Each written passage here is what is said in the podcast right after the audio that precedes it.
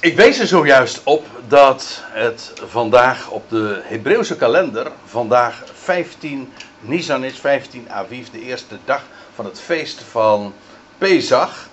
Dat betekent dat het gisteren dus 14 Nisan was, dat was de dag dat het Pascha uh, geslacht wordt, of geslacht, uh, geacht wordt te, uh, geslacht te worden, zo moet ik het eigenlijk zeggen. Op de kerkelijke kalender is het vandaag de Palmzondag. Dat is de zondag, ik denk dat het trouwens correct is, uh, die voor, voorafgaat aan de kruisiging van de Heer Jezus. En de geschiedenis die we vandaag onder ogen hebben, die gaat over een gebeurtenis die een aantal dagen daarvoor heeft plaatsgevonden. De salving te Betanië. De vorige keer toen heb ik u meegenomen naar Johannes 11. Uh, het complot in het Sanhedrin. Waar, dat is aan het slot van je hoofdstuk 11. Waar je dan leest dat naar aanleiding van de, de geschiedenis van de opwekking van Lazarus. Dat uh, de, het Sanhedrin zich uh, erover beraadt om Jezus voor het feest uit de weg te ruimen. En dan lees je in Johannes 12 deze geschiedenis, de zalving te Betanië. En deze geschiedenis wordt niet alleen hier verhaald, maar ook in Matthäus 26 en in Marcus 14 en, uh, en hier dus. En uh, ze ontbreekt in het Lucas-evangelie. Maar, dan moet ik erbij zeggen, in het Lucas-evangelie vinden we wel een andere geschiedenis van een zalving. En die lijkt er wel erg sterk op. Want uh, dat vind je in Lucas 7, vers 36 tot 50. En het is misschien goed om dat toch eventjes uh, in gedachten te nemen. Dat als u dat gaat vergelijken met elkaar, dan stuit je zowel op overeenkomsten als ook op verschillen. Oh, even voor de, voor, voor de goede orde. De, het feit dat het, de geschiedenis die we vandaag onder ogen hebben van Johannes 12, dat die ook in Marcus en Matthäus aangetroffen wordt, betekent niet dat dat gewoon een herhaling is.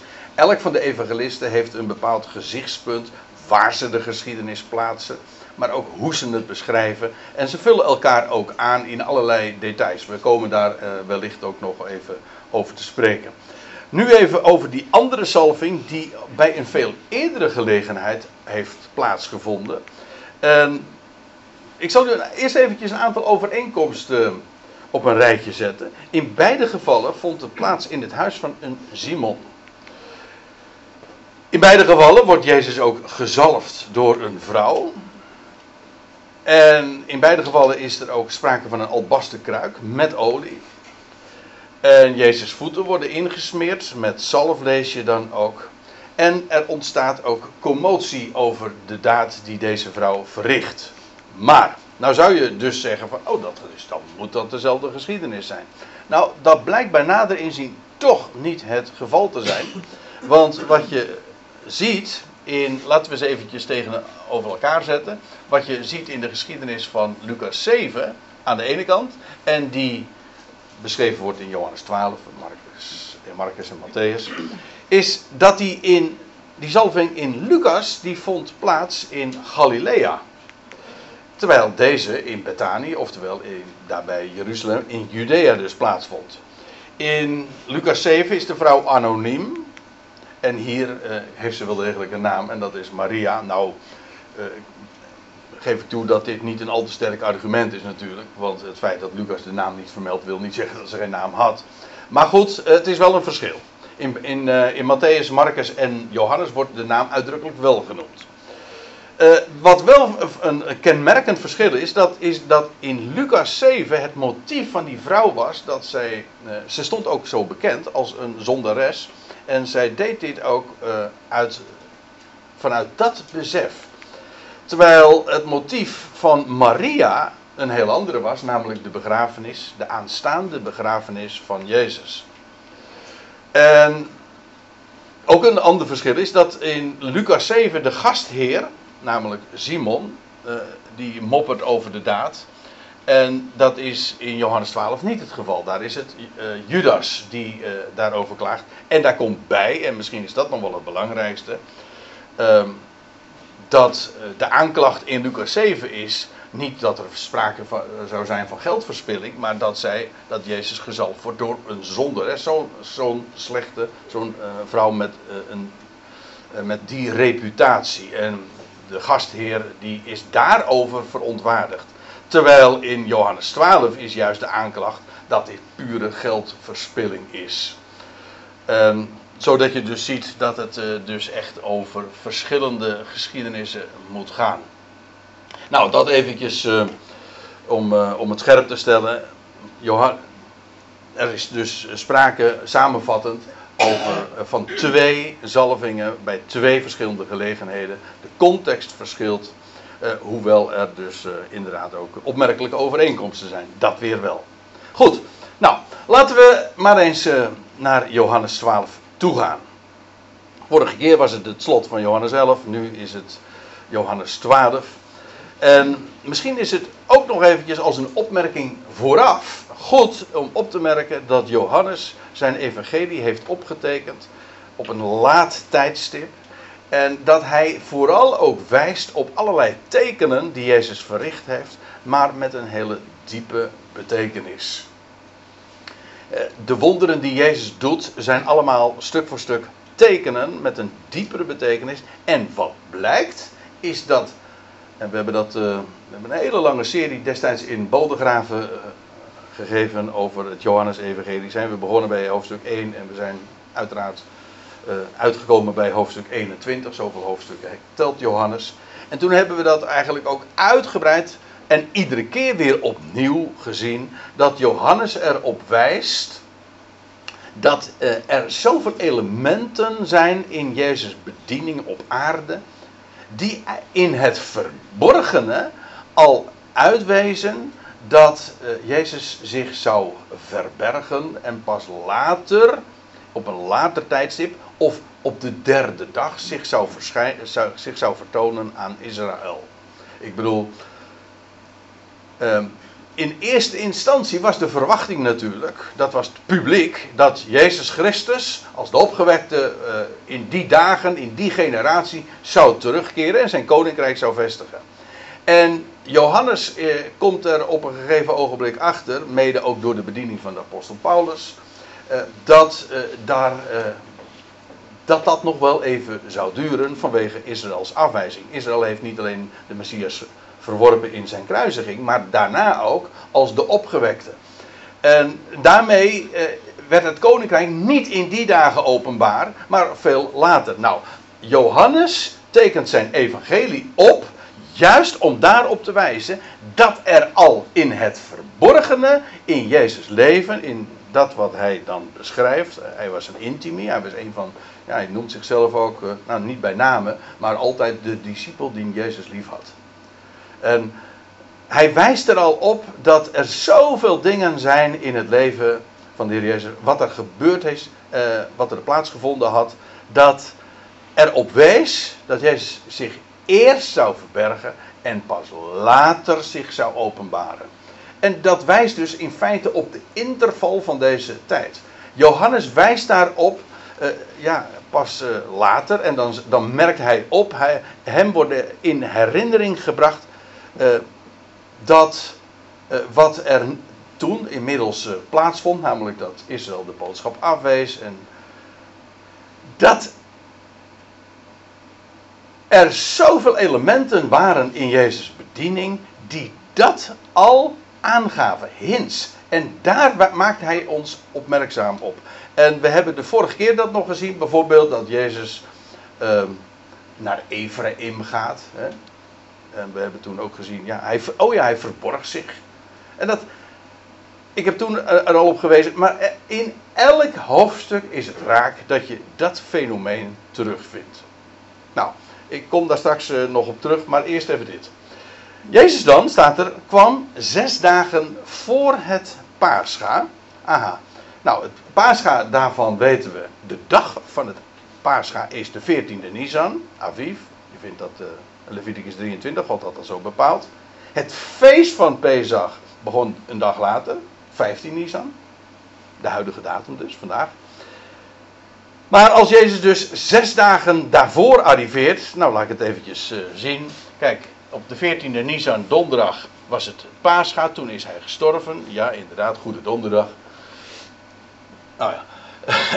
En als je dan even terugrekent, dan was het de 13e dus woensdag, de 12e dinsdag, de 11e maandag, de 10e Nisan zondag. Jazeker. En dat was ook een hele opmerkelijke datum. Dit was de datum van, uh, de dag dus van de intocht. Of eigenlijk was het geen intocht, maar een optocht naar Jeruzalem. En de dag daarvoor was dus 9 Nisan. Dat was vijf dagen voor het Pascha. Dat was de Shabbat.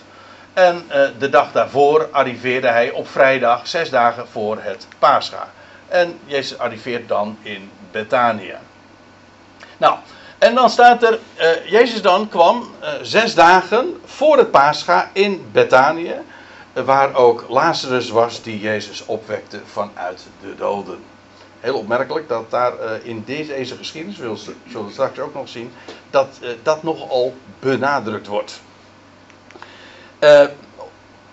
Betanië, dat is wel eigenaardig. Betanië, dat, daar, zit, daar zit dat is opgebouwd uit twee woorden. Het schijnt wat omstreden te zijn. Maar bed, dat is. Uh, nee, niet bed, maar betekent uh, huis in het Hebreeuws. Bethlehem, nou, er zijn zoveel woorden, Bethshemes. Maar bed betekent huis. En dat ani, dat betekent. Uh, is het eerste persoon enkelvoud, oftewel ik of mij. En vandaar dus dat Bethany eigenlijk zoiets betekent als mijn huis. Hè, of het huis, dat ben ik. Dat zou het ook de gedachte kunnen zijn.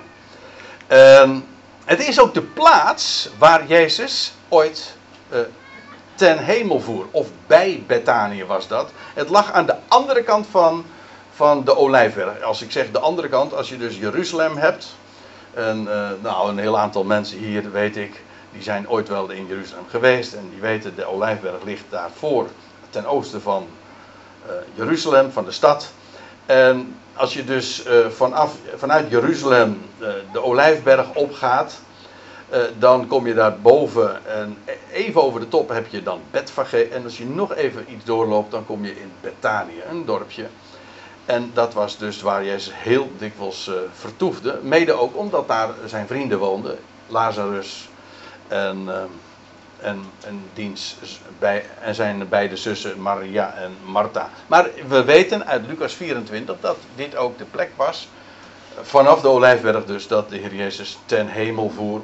En uh, opmerkelijk genoeg is dat uh, Lucas er dan ook nog op wijst in, in Handelingen 1, als hij de hemelvaart van de Heer Jezus herhaalt, uh, nog een keer verhaalt als inleiding van zijn tweede boek dat hij zegt van ja, dat er was een sabbatsreis van Jeruzalem verwijderd. En die vind ik dan ook wel dat we erg mooi, want een sabbatsreis is 2000 L. En als de Olijfberg nu staat voor de plaats waar Jezus ten hemel voer, overigens ook de plaats, als u het mij vraagt, waar hij stierf en opstond, maar dan ook nog eens ten hemel voor. En Jeruzalem is de stad van de grote koning. Hoe groot is nou de afstand tussen de tussen het moment dat hij ten hemel voert en dat hij uh, zal arriveren in Jeruzalem en daar uh, de, de grote koning zal blijken te zijn. Nou, daar zit een afstand tussen van een sabbatsreis. De afstand tot die sabbat is 2000 L. Die vind ik ook wel aardig. Uh, oftewel, daar zit weer die gat, dat gat in. Die verborgenheid. En er is nog iets aardigs, want er staat in Zacharia 14 van de Olijfberg. Het is de Olijfberg die voor Jeruzalem ligt. Dat kun je uh, als locatie zien, en dat is ook zo. Uh, maar dat voor kan, uh, zou je ook nog zelfs, zoals, we, zoals ik nu ook de dingen benader, ze kunnen zien tijdrekenkundig. Dus dan is de Olijfberg, de plek waar Jezus nou, eigenlijk het typeert Christus huidige positie. Hij voert ten hemel. Wel, daar is hij nu. Maar, uh, en dat gaat vooraf, hè, dat gaat voor Jeruzalem, namelijk dat hij straks de heerschappij op zich zal nemen. De Olijfberg voor Jeruzalem. Ja. Nou, uh, als je. Ik, want ik was van plan juist vanmorgen, u hebt het al in de gaten, met name die kant van de geschiedenis te belichten. Ook het grote motief waarom Jezus, Johannes deze dingen optekende. De diepere zin van deze dingen. Enfin, eh, in Betanië was het de Heer Jezus dus. En waar ook Lazarus was, die, eh, die Jezus opwekte vanuit de doden. Dus eigenlijk, hij was in het huis. Eh, dat huis, dat was het huis van, van de opgewekte. En hij heette Lazarus. En u zegt, ja, wat is Lazarus? Dat moet je altijd natuurlijk in Nederlands eventjes toelichten. Wie is Lazarus? of wat is Lazarus? Nou ja, maar eigenlijk, uh, het, is de gedachte bij ons woord, de betekenis die wij eraan toekennen, Lazarus, dat is iemand die hulp behoeft, hè, die eigenlijk niks meer kan en die, ja, God, die ligt in, in de goot min of meer en ja, dan ben je Lazarus, zeggen ze. maar het komt van Eleazar, dat is een Hebreeuwse naam. God is mijn hulp. En uh, die Eleazar was de zoon van Aaron, oftewel hij was Israëls tweede hoge priester. Ja, ik, eh, ik zeg het maar. Het eerste hoge priester als Aaron, het Aaronitische hoge priesterschap. En de hoge priester die daarna komt, ja, daar gaat het om. En dat is de opgewekte. Is een beeld van de tweede, de definitieve hoge priester. Want God neemt het eerste weg en het tweede stelt hij. Goed, daar was uh, Lazarus, die Jezus opwekte vanuit de doden. Zij dan maakte daar voor hem een avondmaaltijd. Daar slaat overigens niet op het huis van Maria en Martha, maar op uh, Betanië, het dorp. Uh, dat weten we omdat het namelijk uit Matthäus en Marcus weten we dat het in het huis van Simon de Melaatse was. Niet dat hij nog Melaats was, mag ik aannemen, maar hij was ooit Melaats en hij had die bijnaam gekregen. Dus zo zie je ook hoe uh, de evangelie elkaar in informatie ook aanvullen. Johannes vermeldt dit niet, maar uit Matthäus en Marcus weten we dit. Afijn, zij maakte daar in Betanië voor hem een avondmaaltijd. Dat was of in de avond van, de, van die achtste of, eh, of van de negende. Dat weet ik niet. En dan was het trouwens eigenlijk tien Nisan al. Shabbatavond, weet ik niet. Maar in ieder geval, uh, daar wordt een avondmaaltijd uh, bereid. En Martha bediende. Ik heb mijn schoonmoeder al eventjes gewaarschuwd dat ik haar naam zou noemen van, in de auto zojuist. En Martha bediende. Dat is heel karakteristiek voor, voor wat we van Martha weten. De zus van Maria. Want in, in, in, Lucas, in het Lucas-evangelie, daar lees je ook al, maar dat is een veel eerdere gelegenheid dat, Marie, dat eh, de Jezus daar op bezoek is met al, zijn, uh, ja, met al die leerlingen van hem. En dan lees je de bekende geschiedenis dat uh, Martha helemaal de benen uit de lijf loopt om, om het gezelschap te bedienen. En dan neemt ze het op een gegeven moment Maria kwalijk dat dat zij maar zat te luisteren naar wat de Heer Jezus te vertellen had. En op een gegeven ogenblik zegt, berispt ze eigenlijk Jezus ook en zegt: Zegt u er nou niks van dat, dat, eh, dat ze mij maar laat werken? En dan krijg je de beroemde woorden: Martha, Martha. Je maakt je bezorgd over vele dingen, maar één ding is slechts nodig. En Maria heeft het goede deel gekozen. Dat werken, dat komt allemaal een andere keer.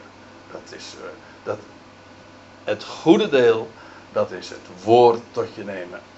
En het, het, mooie is, want ik, daar kun je namelijk van alles van vinden. Want je zou naar de mens gesproken kunnen zeggen van, ja hallo, maar dat, dat gezelschap dat komt daar eten, dat, dat, dat staat er nog niet, eh, dat brengen de kaboutjes nog niet op tafel. Dat is allemaal waar. En toch is het niet waar. Het gaat maar om één ding. Ik weet, het wordt me vaak kwalijk van, en men zegt het is ongenuanceerd. In feite is het ook ongenuanceerd. Maar het is de belangrijkste waarheid die er is. Er is maar één ding die werkelijk ter zake, dat werkelijk ter zake En dat is het luisteren naar zijn woord. En al het andere komt vanzelf. Dat is maar makkelijk. Dat bedoel ik. Dus waarom dan niet? Als dat maar makkelijk is. Als men dat bezwaar uit, dan denk ik van je zegt dat het makkelijk is, maar ze vinden dat helemaal niet makkelijk. Want waarom zou je dat als bezwaar dan uiten? Ik vind dat, dat vind ik bizar. je, je, je neemt toch, je neemt, je, als je, ik noem maar je, je koopt een, een stofzuiger en dan zeg je nee, dat, die, die neem ik niet. Dat is te makkelijk. dat doe je toch niet? Nou ja, uh, de logica ontgaat mij altijd van, uh, van dat bezwaar. Want ik vind het namelijk de grootste aanbeveling die er bestaat. Van, als iets makkelijk is. Maar daarom ben ik ook heel erg gecharmeerd van het evangelie. Het evangelie is een goed bericht omdat het wijst op wie hij is en, en op zijn woord. En dat is het enige wat werkelijk ter zake doet. Afijn, uh, Martha, bediende. Dat wordt hier trouwens helemaal niet in een. Uh, dat moet ik er ook even bij zeggen. Uh, dat wordt hier helemaal niet als een negatieve kwalificatie. Helemaal niet. Martha bediende. En, maar het is wel typerend voor Martha, zoals we haar kennen.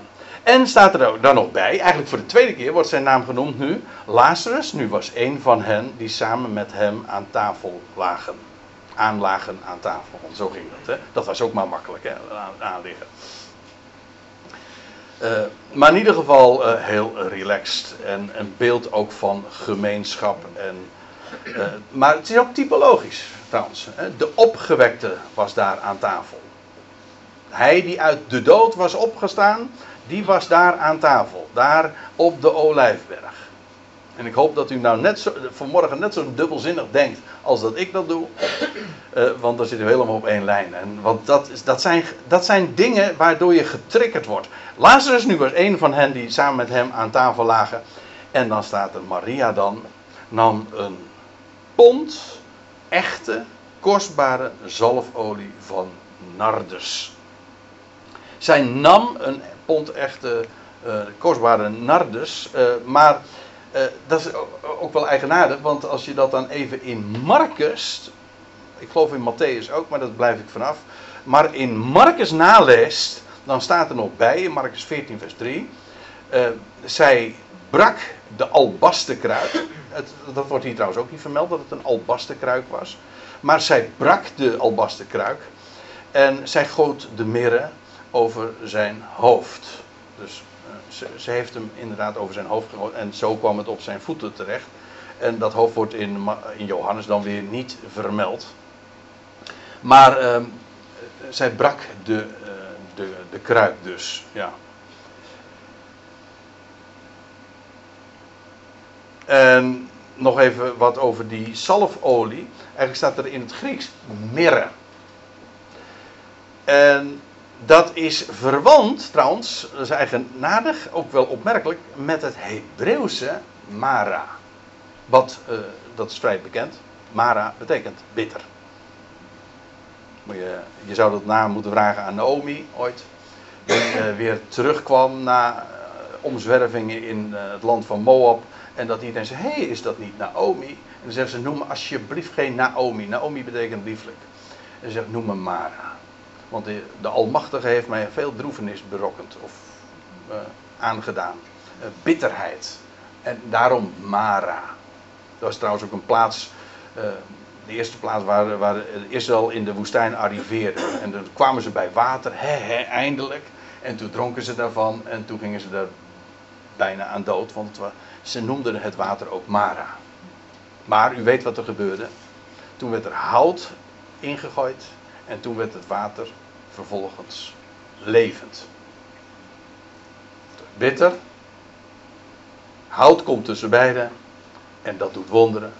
En dat wat bitter was, wordt levend. En geneeskrachtig. Uh, trouwens, de naam Maria heeft daar ook nog mee te maken met Mara. Dus uh, dat valt in dit geval ook helemaal samen. Uh, dat, die, die mirre wordt voor allerlei doeleinden gebruikt. We kennen het vooral natuurlijk uh, als. Uh, ja, waar, waar, kennen wij meer van? Uh, toch nauwelijks. Maar in de Bijbel is het, wordt het nog wel eens genoemd. En we kennen het vooral natuurlijk van die magiërs uit het oosten. Die kwamen met. Ja, ja, we zingen het anders. Wie, wie, wierook, mirre en de goud. nou ja, staat het toch? Zo onthoud ik dat met drie dingen. In ieder geval ook met ja. Maar het werd voor allerlei doeleinden gebruikt. Dat was cosmetisch, maar ook medicinaal. En ook als smaakstof zelfs. Maar uh, in de Bijbel vooral als bij balseming. In, later in dit Johannes-evangelie lees je dat ook. Dat, dat mirre uh, te pas kwam bij de, de balseming van Jezus lichaam. Als Nicodemus en Jozef van Arimathea daar komen. Wat trouwens ook wel opmerkelijk is, want die balseming is een, een symbool.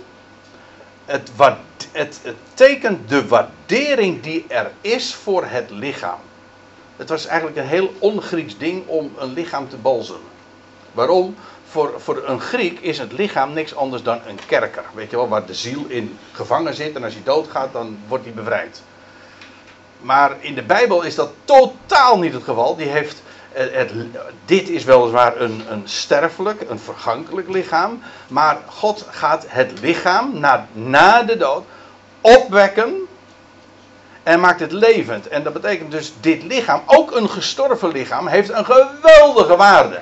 Waarom? Omdat het, een, omdat het God er toekomst aan verleent. Hij verlost het lichaam. Dat is ook onze hoop. Hè? De verlossing van het lichaam. Dat betekent niet dat we van, van ons lichaam verlost worden. Nee, het betekent dat ons lichaam verlost wordt. Maar, en die balseming symboliseert dat ook. Hè? Dat lichaam is buitengewoon waardevol. En daar zit ook alweer de gedachte in van de opstanding. Goed, eh, zij zalfde de voeten, staat er hier dan van Jezus. Dus, e- even voor de goede orde. Ze brak de kruik. Ik stel het me zo voor, het was dus uh, ja, integraal, er zat geen deksel op, maar de kruik moest gebroken worden. En vervolgens uh, werd Jezus gezalfd. Maar als je erover doordenkt, de kruik wordt gebroken. De kruik, een aardevat in de Bijbel, is een, ja, een type van het menselijk lichaam. Dit is een aardevat. Waarvan Paulus zegt, wij hebben een schat in aardevaten. Maar dat de kruik brak, dat is in dit geval wat de Maria deed. Ze brak de kruik, maar dat is een beeld van het sterven. Oh, in prediker vind je dat trouwens ook terug. De kruik wordt gebroken. Er zitten, alle, er zitten nu allemaal al scheuren en zo in, in die kruik. Maar er komt een moment hè, dat een mens sterft en dan breekt de kruik. Nou, Jezus lichaam. Een week later zou Jezus de 15e Nisan. Dus de, als we ervan uitgaan dat dit zaterdagavond was, dan was het een week later dat hij eh, in het graf lag. De tweede dag. En zij, eh, zij zalfde de, de, de voeten van, van de heer. Zij wist, hij zou sterven. Dat, dat blijkt straks ook wel. Hij zal, hij zal sterven, maar daarin en daarna eerst dat breken en dan vervolgens is daar die zalfolie. En olie in het algemeen is al een beeld van leven. Het komt ook eh, voort uit een boom die altijd maar leeft. Maar uh, de zalving is in de Bijbel uh, ja, een beeld van de, opwekking. Waarom? Nou, laat ik, het, de korte route nemen. Wanneer is Christus. Nou, wanneer is Jezus de Christus geworden? Er zijn er twee antwoorden uh, die, te geven. Namelijk toen hij opstond uit de Jordaan. Toen werd hij gezalfd met Heilige Geest, staat er. Maar later ook lees je dat hij de gezalfde werd doordat hij opstond uit de dood. Hij ontving geest. Hij werd gezalfd met Gods geest. Hij kreeg leven. Hij kreeg de geest. Maar nu met allemaal hoofdletters. Onvergankelijk leven. En zo werd hij de Mashiach of de Christus. Maar dat betekent, zowel het ene is Hebreeuws, het andere is Grieks, maar beide betekent de gezalfde. Maria maakte Jezus tot gezalfde. Dat is eigenlijk wat ze, wat ze doet. De kruid breekt en vervolgens wordt Jezus de gezalfde. Dood en opstanding. Ze zalfde de voeten van Jezus en droogde, staat er, zijn voeten met haar haren. Hoe, uh, ja, Probeer je voor te stellen hoe, hoe dat uh, ook is overgekomen daar in dat gezelschap. En er staat er nog bij, en het woonhuis uh, uh, werd vervuld van de geur van de salfolie. In, ehm, Ja, dat is ook waar. Weer even de lijn doortrekkend of de parallellen laten zien tussen het huis waar de Heer toen was, daar op de Olijfberg, en het huis waar de Heer nu is. Hij, hij, is, hij zal straks in Jeruzalem de koning zijn, maar nu is hij de afwezige. Ja, hij is de verborgene. Maar hij is, en niettemin heeft hij een huis. Er wordt een huis gebouwd. En in dat huis is gemeenschap. He, zit men aan tafel, men deelt daar de dingen. En daar is het goed toeven. En bovendien, het is vervuld van de lieflijke geur van leven dat voortkomt uit zijn dood. Want dat is wat die zalfolie is. Het is dat wat het, spreekt van leven dat voortkomt uit de dood. En dus opstandingsleven is. Wel het hele huis waar de, waar de Heer hier vertoeft, waar ook die opgewekte was, Lazarus, is gevuld met de vreugde, ja, met de vreugde, ik bedoel met de geur van de zalfolie. Ja, is, dat ruik je. Je ziet het niet, maar en toch, je neemt het waar. Dat geldt voor de dingen van het woord ook. Je ziet het niet, maar je neemt het wel waar. En daar moet je, wij zeggen dan meestal van, daar moet je oor voor hebben, maar je moet er ook een neus voor hebben. En dan moet er ook iemand je neus voor openen. Ook nog eens. Dat je daar, dat je dat, dat je dat ruikt. Het woonhuis werd vervuld van de geur van de zolfolie. Maar staat er dan Judas Iscariot. Want je had er twee. Die Iscariot, dat is de beroemde. Of zal ik zeggen, de beruchte. Kijk, Judas, dat is de Griekse vorm. Als je het op zijn Hebreeuws zegt, dan zeg je gewoon Juda of Jehuda. Maar uh, ja, dat is een type van het Joodse volk. Dat is feitelijk een open deur intrappen, want Jood is gewoon Jehuda. Uh, of uh, ja, dat, dat komt van het woord Jehuda of Juda. Zodat Judas een type is van Juda, oftewel van het Joodse volk. Dat zie je ook hier heel, heel sterk. Maar eh, eerst nog even dit. Judas Iscariot, een van zijn leerlingen, die op het punt stond hem over te leveren. En deze gebeurtenis blijkt ook de trigger te zijn voor hem. Om Jezus te gaan overleveren.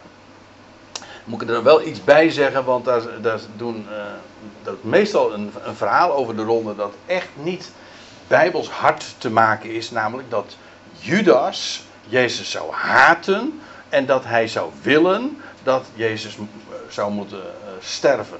Dat was juist niet de gedachte. Het wordt vaak verteld. Nee, Judas, of Juda, hij wilde inderdaad Jezus gaan overleveren. Maar dat was vanwege zijn ongeduld.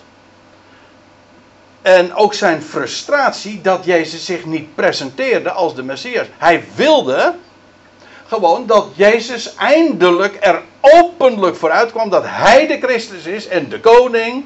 En dat hij zich zo zou presenteren. En dat deed Jezus maar niet. En, en hij heeft Jezus willen overleven. Hij heeft uit de school geklapt. En kijk, Jezus, als, als bijvoorbeeld de boodschap, uh, als iemand vertelde, Maria, uh, Petrus een keer van, u bent de Christus, de zoon van de levende God.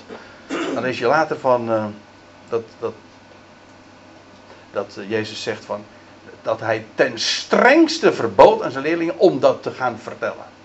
Hij wilde niet hebben dat dat gezegd zou worden, op dat moment al. Hij moest eerst, dan lees je ook, hij, hij, eerst zal ik sterven. Maar dat, dat kwartje viel niet. Niemand van zijn discipelen, of misschien Johannes een beetje, maar heeft echt begrepen dat hij zou sterven. Hoewel Jezus voorafgaand aan zijn sterven er verschillende keren op gewezen heeft dat het zou gebeuren. En zelfs hoe. En dat hij overgeleverd zou worden en dat de overpriesters hem zouden uh, doden. En als hij daarop wees, dan wees hij er ook altijd op dat hij drie dagen later zou worden opgewekt.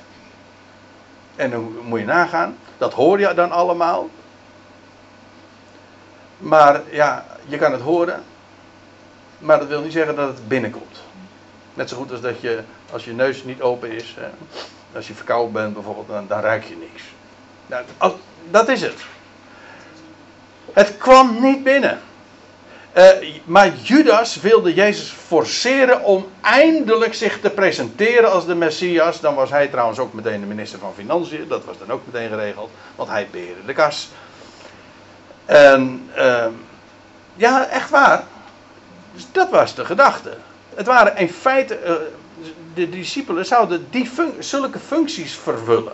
En Jezus zou de koning zijn. En er was een grote ergernis dat Jezus zich niet zo, zou, uh, niet zo presenteerde. En ja, vandaar ook dus dat hij uh, naar, de, naar de overpriesters toen is gegaan. Een paar dagen voor Jezus, voor het paascha. En heeft gezegd van, hij heeft beweerd dat hij de zoon is van de levende God, de Christus. Ik heb het zelf gehoord. Nou, met die wetenschap konden ze Jezus arresteren. En toen vervolgens bleek, eh, eventjes nog één opmerking, want anders ben ik bang dat ik maar de helft van het verhaal vertel. Maar uh, toen Judas uh, op een gegeven ogenblik in de nacht dat Jezus werd overgeleverd, opmerkte dat Jezus ook toen nog steeds, nadat hij, nadat hij voor de rechter en het Sanhedrin en Pilatus had dat hij nog steeds niet zich presenteerde als de koning. Toen merkte hij dus dat hij zijn hele opzet totaal mislukt was. En toen benam hij zich van het leven. Dat was niet omdat, je, uh, omdat hij wilde dat Jezus sterven. Hij wilde dat juist niet. Toen hij merkte dat Jezus niet de macht greep, of zich presenteerde als de koning, maar zich gewillig als een lam ter slachting liet leiden, toen was hij zo verontwaardigd. Maar en dan zou je zeggen, van, dat, dus hij was eigenlijk heel erg, hij was begaan met Jezus. Ja, dat was hij ook. Maar zoals de Heer Jezus eerder al tegen Petrus ook zei, toen Petrus zei van nee, dat zal u geen zins overkomen. En toen zegt hij, ga weg achter mij, Satan, tegenstander. Want je bent bedacht op de dingen van de mensen en niet die van God.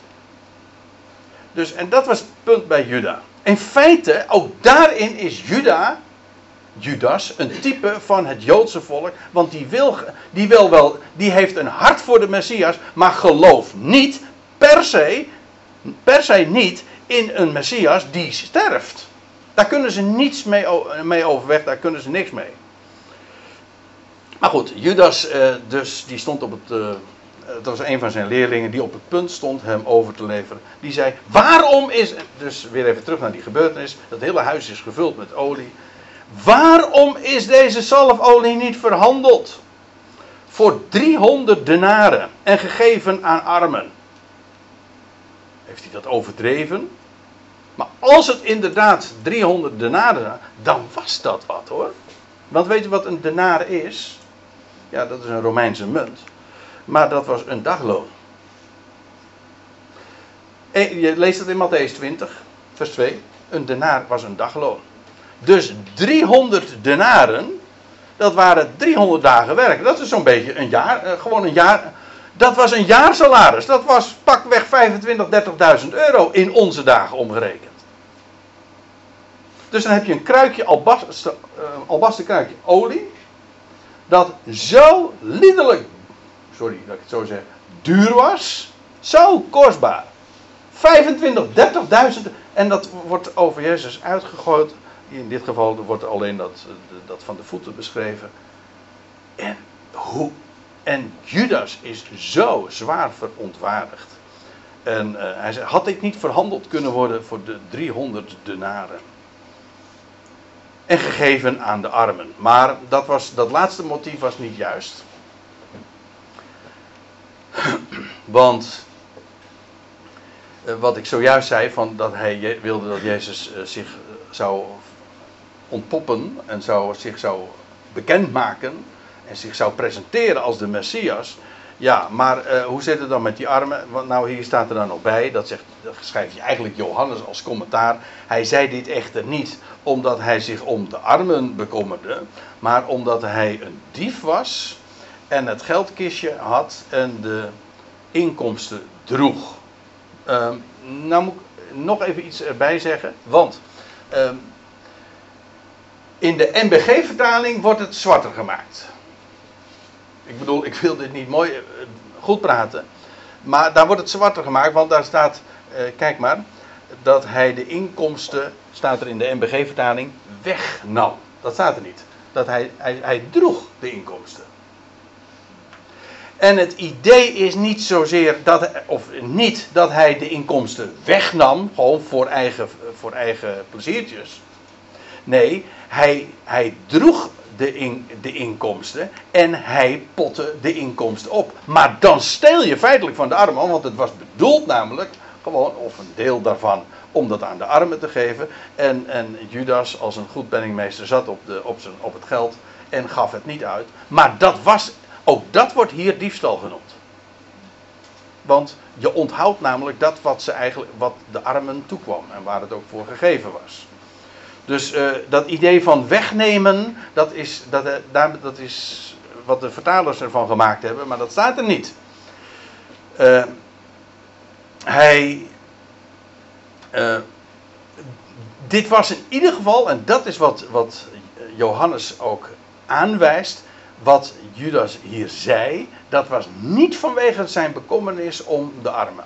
Absoluut niet. wat er wel achter zit, is dat hij in de gaten had dat dit was voor Jezus' begrafenis. Kijk, er staat in vers 7 dan vervolgens. Jezus dan zei, laat haar. Overigens, eh, in Matthäus en Marcus lees je ook dat, uh, dat Judas met zijn aanklacht, met zijn verontwaardiging, niet alleen staat, maar dat uh, verschillende, een aantal van de discipelen daar, daarmee instemden. Niet allemaal, maar sommige geloof ik dat je dan leest. Dus een aantal waren het eigenlijk wel met Judas eh, eens van dat dit toch wel heel verkwistend was. En voordat je nou hard valt wat Judas zei, probeer je even voor te stellen dat iemand met zo, voor zo'n vermogen inderdaad dit aan Jezus deed. En Jezus weet het, waardeert het zo enorm. Hij zegt, laat haar. Want tot de dag van mijn begrafenis zou zij dit bewaren. Zo staat het er letterlijk. Ja, uiteraard, nu kon, ze het, nu, kon ze het niet meer bij de begrafenis gebruiken, want nu, nu was het gebruikt. Daarom staat er ook, zij zou dit bewaren tot de dag van mijn begrafenis. Maar ze heeft het nu, nu al gedaan. Eigenlijk een, een week eerder.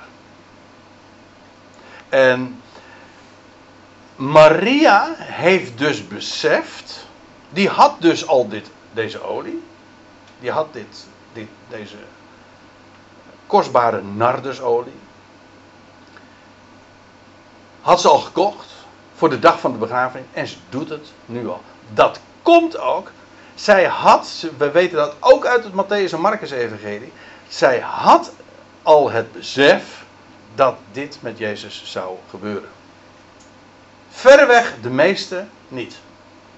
Dat Jezus een week later in het graf zou liggen en middels gekruisigd zou zijn, dat hadden ze niet in de gaten. Maar Maria heeft het begrepen.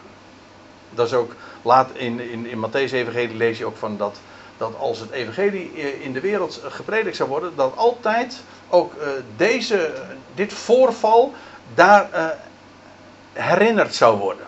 Want dit was zo bijzonder wat Maria deed. Het getuigde van haar inzicht ook.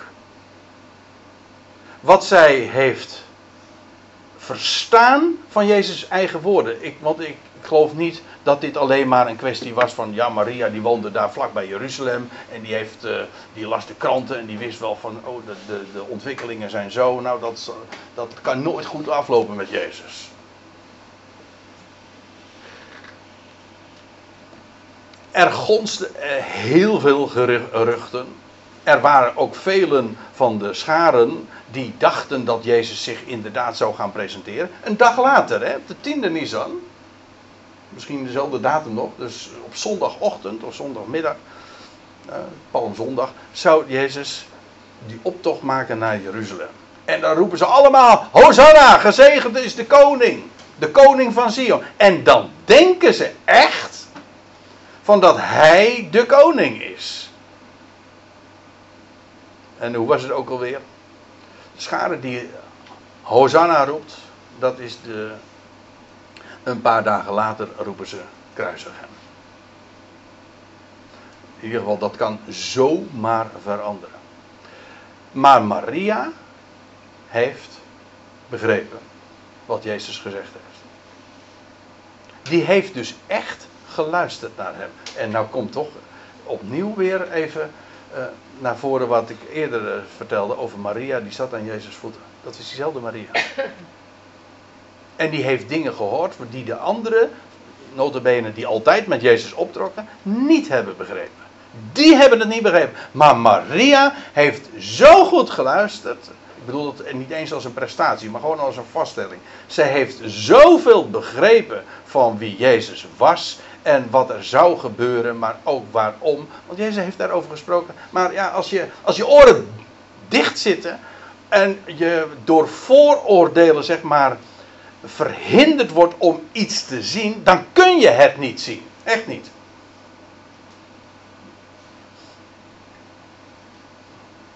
Nou, daar zullen we dus ook maar verder eh, geen voorbeelden van geven, maar het is zo frappant. Het is zo frappant dat als je iets niet, uh, een bepaald oordeel hebt of een bepaald inzicht hebt, dan kun je iets niet zien. Ik heb ooit een, uh, is een, een, een bijbelstudie gegeven over verblind door één woord onder die titel. En toen ging het erover dat als jij denkt dat Aion eeuwigheid is, als je dat denkt, dan zeggen we, ja, dat is een verkeerd inzicht, dat is foutief, dat is, eh, dat is niet correct. Ja, nou, het is veel erger. Het zorgt ervoor dat je het evangelie niet eens kan verstaan. Het evangelie, de boodschap van de redder van alle mensen, kan je niet verstaan als je denkt dat Aion eeuwigheid is. Want dan is er een eindeloze straf, een, een, een oordeel in eeuwigheid en zo. Nou, dan kun je dus niet verstaan dat hij de redder is van alle mensen. Dus één zo'n ding kan je verhinderen om iets überhaupt te zien. En ja, dan, dat inzicht moet dus doorbreken. Je ogen moeten daarvoor geopend worden. Je leest ook in 2 Korinthe 4 dat de God van deze Aion de, de, de ogen en de harten verblindt van de, van de mensheid ook de religieuze wereld, zodat ze het evangelie van de heerlijkheid van Christus, die het beeld Gods is, niet ontwaren. Ze kunnen het niet zien. Ze kunnen het gewoon niet zien. Dat, dat is, eh, het is onvoldoende om te zeggen van ja, hun motieven zijn niet goed. Ze kunnen het niet zien. En dan, blijkt, dan blijkt het dan toch ook maar wel degelijk wel weer waar te zijn. God moet toch je ogen openen. Als hij je ogen niet opent, dan blijven ze gewoon stikdicht. Jezus dan zei: laat haar begaan. Want het was niet alleen haar inzicht, maar daarmee ook haar waardering. Het feit dat zij bereid is een jaarloon zo te spanderen in de ogen van alle omstanders of van vele omstanders te verspillen. Zij, het, getuigt juist van de waardering die zij had voor deze Jezus. Zij heeft hem begrepen en verstaan. En ze had hem lief. En ze waardeerde dit naar waarde. Ik vind het geweldig. En, en, Jezus eh, laat zich daar ook zo uh, lovend over uit. Want uh, ja, gewoon als mens is dit zo'n eenzame weg voor Jezus geweest. Zoveel onbegrip. Juist ook van je intimie. En dan heb ik het nog niet eens alleen, uh, over alleen over, over Judas. Hè, dat je dan een van, de, van je vrienden dit dan doet. Dus eenzaam, als je die weg moet gaan en niemand, je en niemand begrijpt je. Laat haar begaan, want tot de dag van mijn begrafenis zou zij dit bewaren. Want de armen hebben jullie altijd bij jullie. Dus een citaat trouwens uit, uh, uit Deuteronomium 15. Dat had God al gezegd, van armen zijn er altijd onder, jullie. En dat heeft ook een bedoeling. Want uh, daarmee geeft God je de gelegenheid om mild te geven met een blijmoedig hart, zegt later Paulus. Um, dat is eigenlijk ook de echte, het enige echte motief. Dat je geeft, uh, niet zo van, oh, ik moet iets kwijt. Uh, weet je, eigenlijk wat Judas had. Hè? Ja, je, je moet iets geven. Nee, God heeft de blijmoedig gegeven, lief. Je geeft het gewoon royaal.